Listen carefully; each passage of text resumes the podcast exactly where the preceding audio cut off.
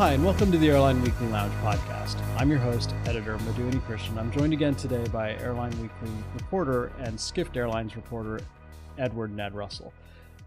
On this this week's episode, we talk about uh, the conundrum facing Boeing about whether it should pull the trigger on a clean sheet design aircraft, and in fact, if it does, what will p- power it as propulsion technology is changing. We also talk about the MAX 10's first flight. Um, how the Max 10 compares to the 321 XLR and the 321 Neo. American Airlines made a bunch of news by not having enough pilots to fly its aircraft, and we we go into why that's a retraining issue and not a staff shortage issue.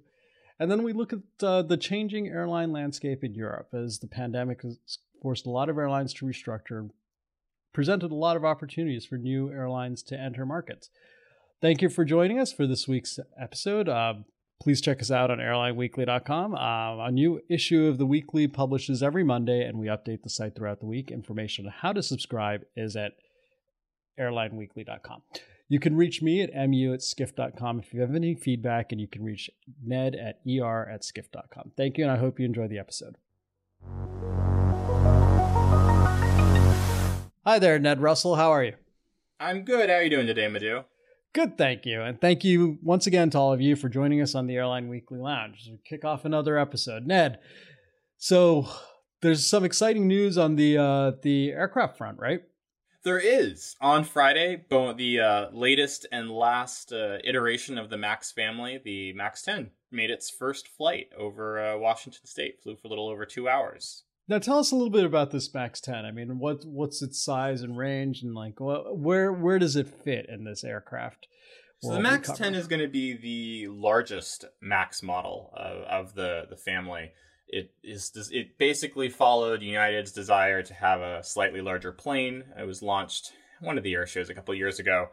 And so it's it's got a modified landing gear so to avoid tail strikes uh, mm-hmm. compared to the Max 8 and Max 9 and it's I want to say it seats around 180 passengers, 185, but uh, don't hold me to that. So it's just it's a slightly larger iteration. It's uh it's a stretch of a stretch of a stretch that is is designed for you know high frequency trunk routes. It, it you know you sacrifice a little bit of range to to get the added seats, but you know in domestic U.S. flights, that's what a lot of airlines want. Now, how does it fit in? I mean, everyone wants the 321, the Airbus A321. How does it stack up against the 321? So that's a good point, Madhu. The Max 10 is not the 321 Neo, and that's obvious in the the orders and commitments. You know, Boeing doesn't actually break out uh, how many orders and commitments it has for each Max family. Though by my tally, it, I think it has a couple hundred. United is a launch customer. Uh, airlines like WestJet uh, have have some orders for them. But basically, the Max 10 seats about 10 fewer passengers than the 321 Neo, which which isn't huge in airlineville, but it, it makes a difference, especially if you're going to a constrained airport. The where the A321 Neo really shines above the Max 10 is if if you want the range. The 321 Neo has the LR and the XLR now that really adds range for a you know, fleet type that can be flown by the same pilots. And then I was also reading in the Seattle Times, Dominic Gates had a good point that for hot and high, operations, the 321 Neo is is definitely a better plane. It can take off on a shorter runway at a full load, whereas the Max 10 could take weight restrictions. You know, he had a good quote in his story on Friday that from LA or Denver to LA on a hot day in the middle of summer, you know, the A321 Neo is a better plane. Wow. So it's uh it's you know, it it's a stretch of a stretch of a stretch that fills that you know goes part of the way to filling uh, the gap that Boeing has in its middle of the market lineup. But it's really not. Uh, it, it's it's not a replacement for the 321 Neo, and, and airlines have treated it as such. Everyone's right, buying right. the 321 Neo, basically. Well, the yeah, and the three uh, Boeing has more to worry about with the 321 series, uh, 321 XLR, the Neo, and the LR um, than than just the Max 10. I mean, we we just reported this week, you know, Stephen Udvar-Hazy of Air Lease Corp said that uh, the 321 XLR basically does most of the missions of the 75s and the 76s, right? So yes. Boeing has nothing in that space. Airbus has, right, the 321 XLR and some of those I guess you could say the 350 as well, sort of that that fills a, niche in that mid mid market um, space that Boeing just can't compete with. So um, Udvar Hazy, as you know, Ned said that uh, Boeing really needs to pull the trigger on a clean sheet design. They can't. They nothing in their product line will actually um, allow them to play catch up like the Max did with the Neo. Um, they have nothing right now that can that can compete in that niche, and it's interesting though. I mean, what what I mean, so if Boeing pulls the trigger, I mean, you and I both covered aircraft programs. Like, when is the earliest that new aircraft could fly? I mean, five years is the fastest aircraft development timeline that I've seen out there. You know, that puts it 2026. You know, one thing you mentioned that really jumped out at me for Udvar Hazy's comments uh, in your piece, Madhu, was about power plants. Yeah. That if they go with with current technology power plants, they could get some incremental improvements in the mid 2020s but there's an expectation that a whole new generation of power plants is going to be out around 2030 so they risk having right. a plane that's going to be obsolete within a couple of years of its of, of its launch. That's true. His Udvar Hazy's belief is that we've pushed against the limit of the uh, the gas turbine engine. And um, the the next power plant will be a, a, step change. Whether that, and you know, no one knows, you know, whether that's some of the air, the things that are being experimented on, like a, a hydrogen fuel cell, these open rotor designs, um, the uh, yeah, the, even hybrid propulsion, hybrid electric propulsion. Um, he's he did he did sound a little dismissive about the quote little air taxis that are using uh, electric propulsion. I don't think and and you know I don't think electric propulsion in for a large aircraft, commercial aircraft, is feasible in the next until battery technology changes. So, so yeah, um, my research on electric it it just doesn't have the uh, have the energy to power a large plane doesn't have that sort of energy intensity that... right exactly. And the batteries you'd have to carry would be uh, enormous. So and heavy. So um, yeah so you know but but hydrogen the, i've seen some stuff about uh, open rotor designs that are that are showing some promise. Hydrogen is showing some promise. So yeah i mean his, his point was like as you said ned Boeing could come up with a clean sheet now that could fly, let's say, by the end of the decade, realistically. But by then, the the power plants could be could be completely different. So it's a real risk, and then it's a risk for both airframers too, right? I mean, because Airbus is certainly looking to to its next generation of aircraft, like um, to replace some of its older older models. But and if they pull the trigger, I mean, they're in a better position than and than Boeing because they have newer um, aircraft families and the, they aren't updating a 60 year old design every few years. So, um, well, do you think this is a this is time for Boeing just to seed that middle of the market category for the next decade, just acknowledge that they're going that they yeah, or or I mean, should and the wait, or or do they try to fill it somehow? What what do you think, Madhu? That's a good question. I mean, that, that's a big big sector. It's a big niche in the market, right? We're talking uh, and and we, and with technology. I mean, when the seven five came out, networks were completely different. Now, I mean, with the the the missions that the seven eights and the three fifties can do. I mean, there's been networks are have a lot of long thin routes, right? And so there could be even like thinner routes, long long thinner routes, right? That haven't been explored yet. That could that because they couldn't support the kind of wide body that had to fly them.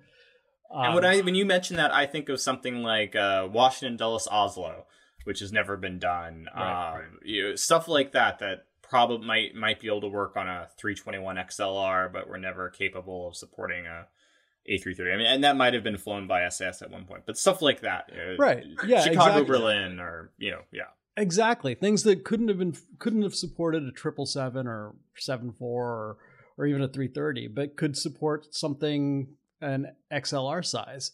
So that that's a big market that that Boeing's seeding and uh, but but then again like um, where do they have the engineering resources right now? I mean they've got their hands full with the 777x the kind of problematic 777x program.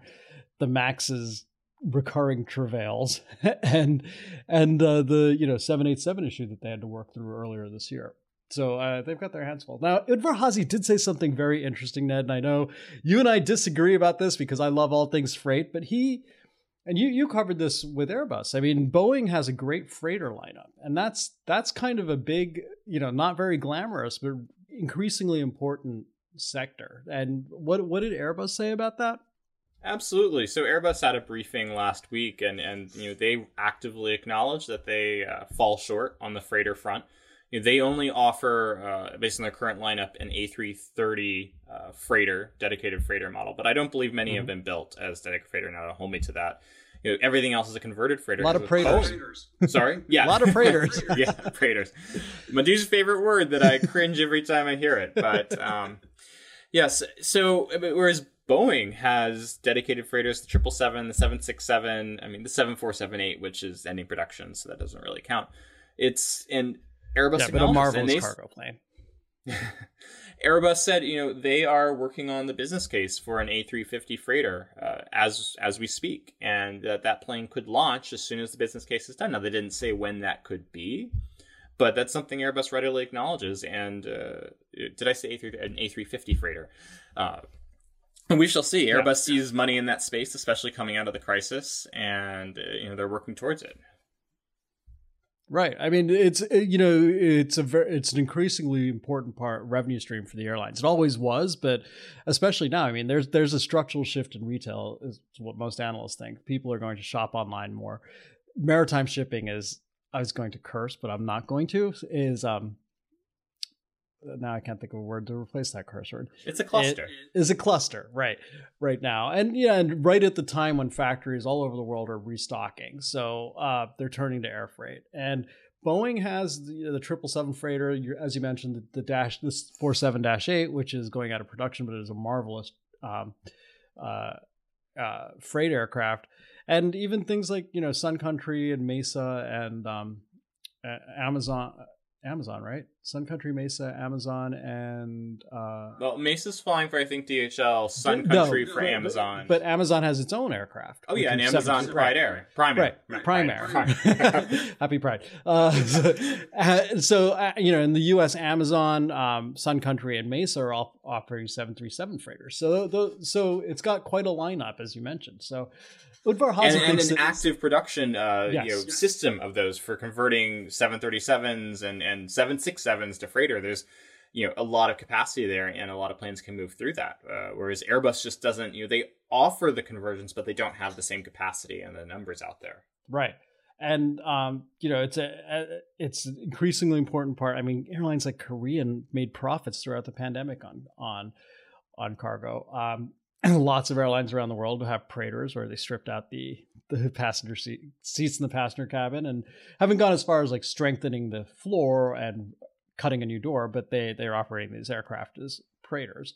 And worth noting that a lot of those preighters are probably going to return to passenger That's service true. as as demand comes back. Right, and that, that will put a lot of belly hold space back in the market. So there there will be more cargo capacity, but airlines see the, the value of freighters and um, Udvar-Hazy thinks that Boeing should actually focus its engineering resources now on cargo rather than um, than chasing after a dream for an, uh, a mid-market aircraft, which is interesting because for so long he was really one of the loudest advocates for the NMA, the now canceled um, what is it, new mid-market aircraft, new mid-market yeah, it was an, airplane, uh, new oh, um, new mid-sized new aircraft. mid-market airplane, right, right, yeah which Boeing has essentially walked away from. So, but I mean, it's it's good. That was a 2025 EIS, and yes, you know, yes. with existing technology, and you know, had that happened, it might have been a successful plane. But at this point, considering where we are, like like you said, EIS will probably be would be probably be end of the decade. So yeah, I mean, if they don't have a design yet, it would be the end of the decade, right?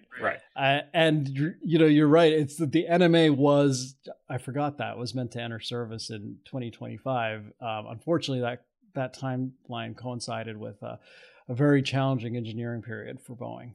Um, so interesting times. So.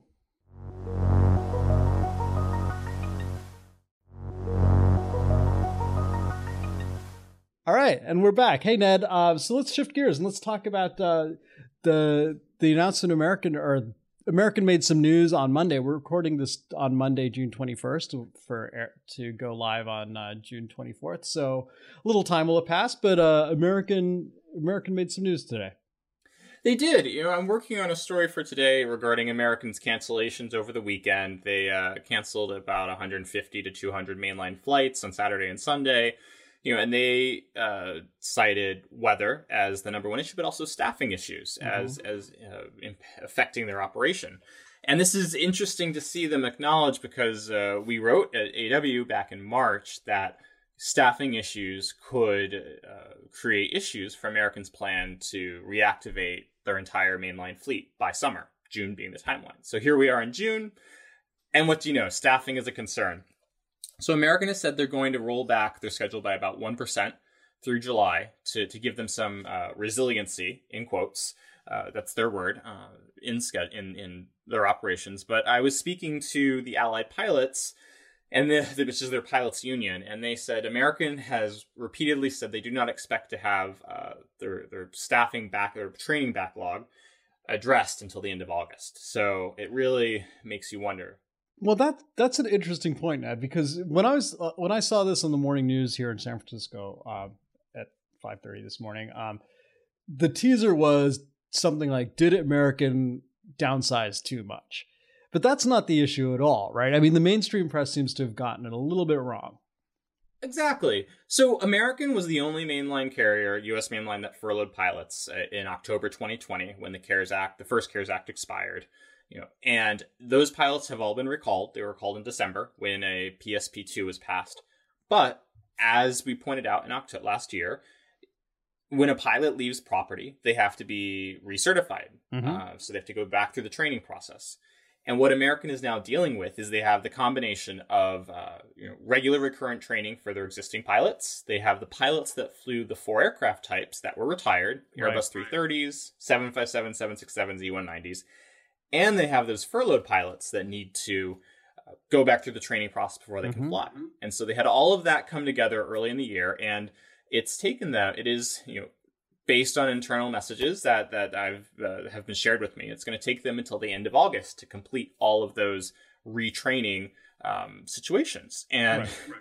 it's tough for them to to fly the plane. So it's it's really not an issue of them letting go of too many people. It's they of you know they are trying to fly more than their you know based on their training needs that they, they can right now as people are still working through the training process. And well it's, it's, a better news hook for the you know for for the local news in the bay area um to to say did they furlough too many people? That's a better news hook than um america needs more simulator time right which is basically. I mean, I think it's it great. I mean, I would love more simulator time. What can I say? But yes, that's, that's that basically the issue, right? Like they they have a limited number of simulator simulators for each, and uh, they can probably outsource and find other simulators elsewhere. But they they have a limited number of simulators that they have to put a whole bunch of pilots through.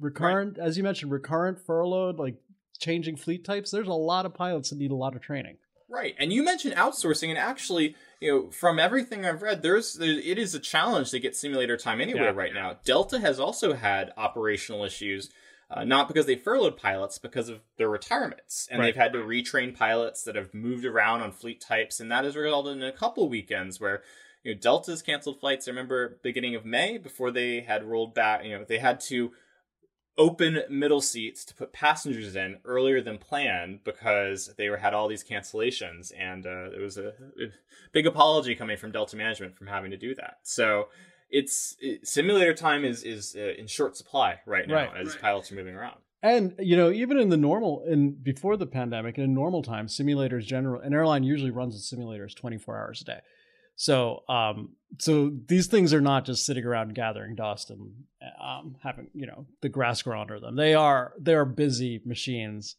just to keep up with the recurrent training and um, you know new hire training in the best of times. And now they've got the you know an airline like American has just reactivated its entire fleet and has a bunch of stuff to do with the simulators. So yeah, it's Absolutely. gonna it's gonna take a while.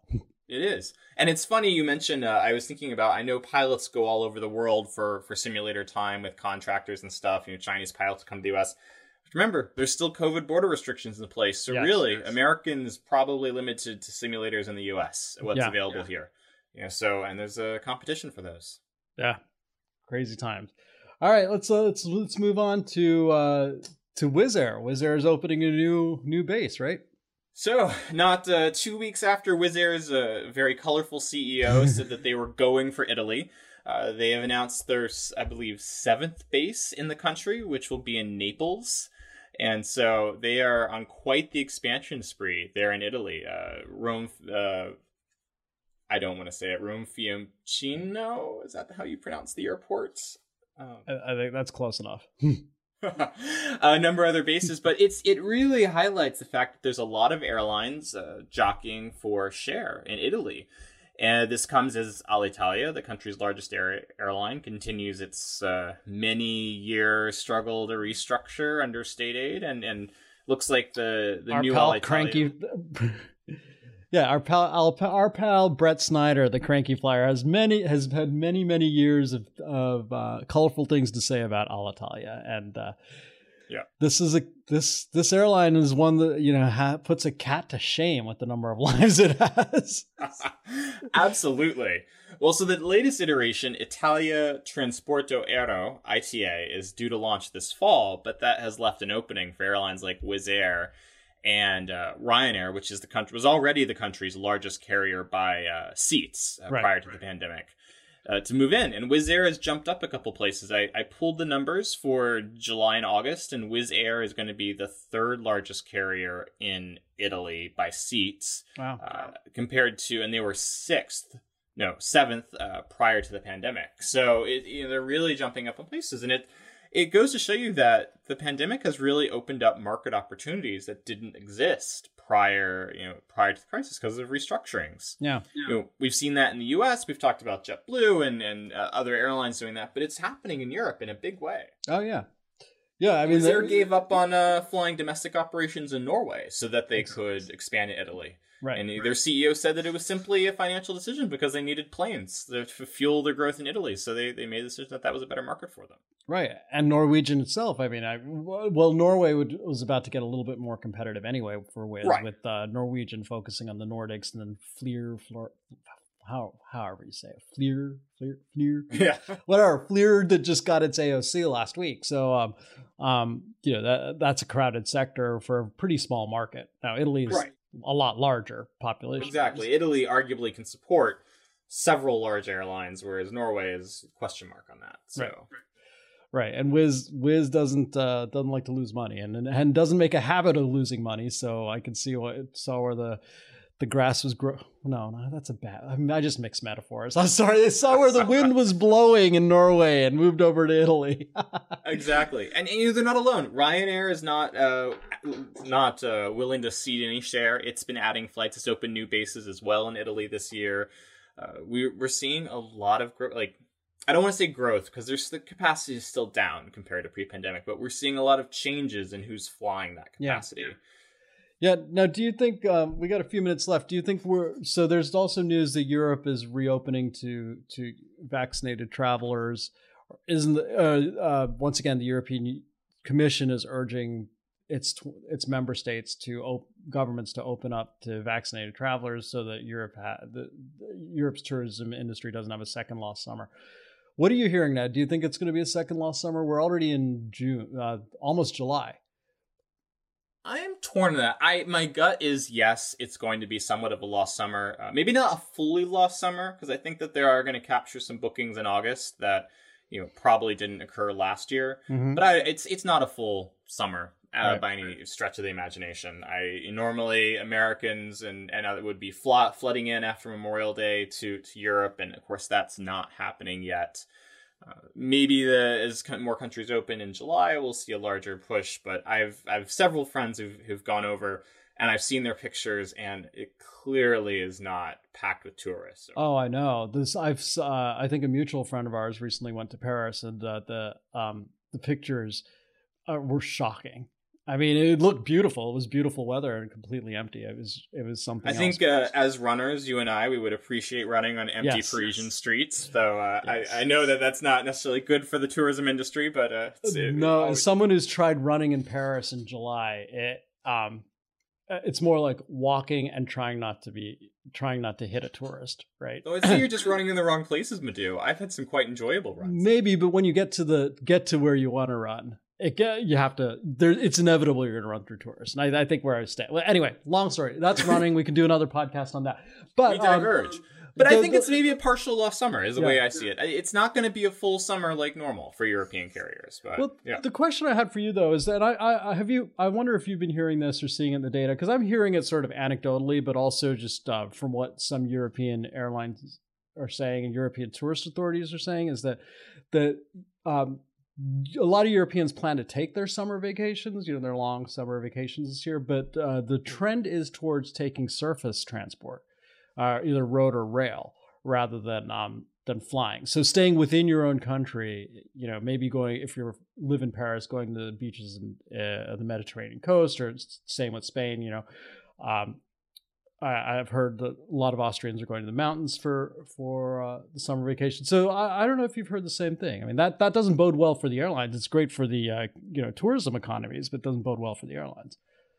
You know, I haven't heard much of the same thing uh, from people directly, though I've read that that is, is happening, and, and that wouldn't surprise me.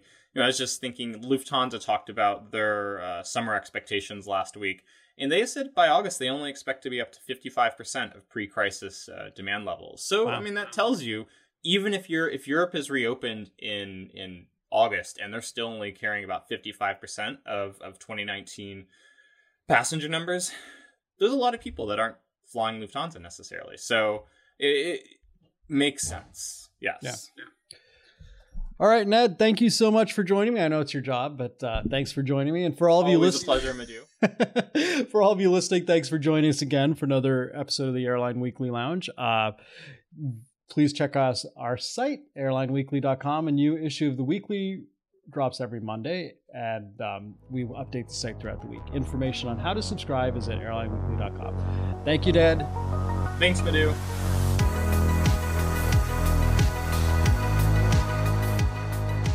Thank you for joining us for this week's episode of the Airline Weekly Lounge podcast. Should you have comments or questions, drop editor Madhu Unnikrishnan a note at mu at skift.com. And of course, check out airlineweekly.com for a new issue every Monday and updates on the latest airline news throughout the week.